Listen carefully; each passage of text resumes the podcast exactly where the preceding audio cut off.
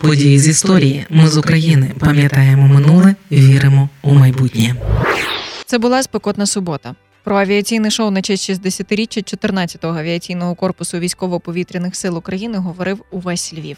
По всьому місту були розклеєні брошурки, де запрошували охочих подивитися на фігури вищого пілотажу пілотів першого класу групи Українські соколи на Скнелівському аеродромі. Туди йшли сім'ями, їхали з районів, брали дітей, щоб ті подивилися на літачки та поїли солодку вату. Це авіаційне шоу зібрало близько 10 тисяч глядачів і стало найбільшим за кількістю жертв в історії. Це подкаст події з історії, який звучить завдяки вашій підтримці. Щоб допомогти нам, заходьте на сайт Ми з України.ком та тисніть кнопку Підтримати. 27 липня 2002 року у Львові сталася скнилівська трагедія. Тоді загинуло 77 людей, серед яких 28 дітей. Кілька сотень постраждало. Коли передивляєшся відзняття матеріали того авіаційного шоу, один із найстрашніших кадрів той, на якому видно ще живих людей у натовпі, у який летить некерована кількатонна глиба металу. Страшно, бо ти розумієш, що за долю секунди вони вже були мертві. Під час завершення фігури вищого пілотажу на півпетля винищувач су 27 зачепив дерево, крилом прочесав бетонне покриття рульожної доріжки, а далі врізався в інший винищувач на землі. І тричі, обернувшись навколо усі, розрізаючи крилом усе, що було на шляху, упав у натовп людей, які вийшли на аеродром, щоб краще побачити виконання пілотування. Пілоти встигли катапультуватися, і люди відбігти. Ні, очевидці згадують страшні подробиці, запах крові, розкидані людські рештки по всьому литовищу.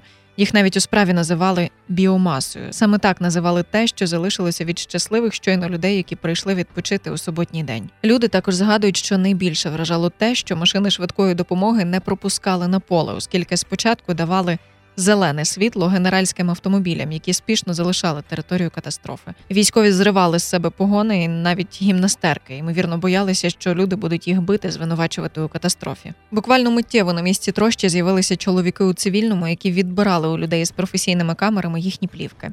Чому і хто вони, звісно, не пояснювали. Так, зі слів тодішнього фотокореспондента львівського видання Експрес Євгена Кравса, котрий 27 липня 2002 року виконував редакційне завдання, фотографував свято, але став автором світлин трагедії, які облетіли весь світ. Його посадили в автомобіль і погрожували. Поки не віддаси плівку, ми тебе не пустимо. Фотокореспонденту пощастило. У нього була запасна пуста плівка, яку він розчавив зі словами ні вам, ні мені. Та побіг у редакцію проявляти ті страшні кадри. Перша офіційна версія Скнилівської трагедії була озвучена через півтора місяці, 6 вересня 2002 року. Відхилення від польотного завдання і помилка в пілотуванні су 27 Однак причини падіння літака обговорюють і досі. Серед версій експерти називають помилку в розрахунку висоти виконання трюків, відмову техніки, помилку пілотів і відсутність у них достатньої льотної практики, проблеми з організацією авіашоу і недостатнє фінансування збройних сил України. Але справді найбільше питань до організації, як люди могли опинитися настільки близько до місця, де виконувалися трюки вищого пілотажу. Чому їм дозволили стояти на небезпечній відстані безпосередньо під літаком? Але з організаторів підозру зняли практично одразу. Винними визнали першого пілота. Володимир Топонар отримав 14 років в'язниці.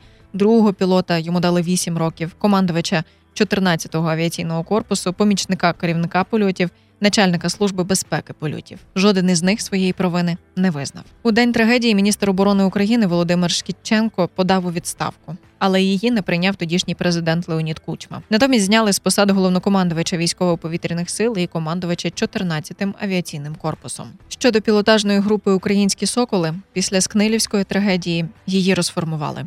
Авіаційні шоу заборонили. Ми з України важливо знати історію і розповідати історії. Найважливіше, що ми повинні дати нашим дітям, це коріння і крила.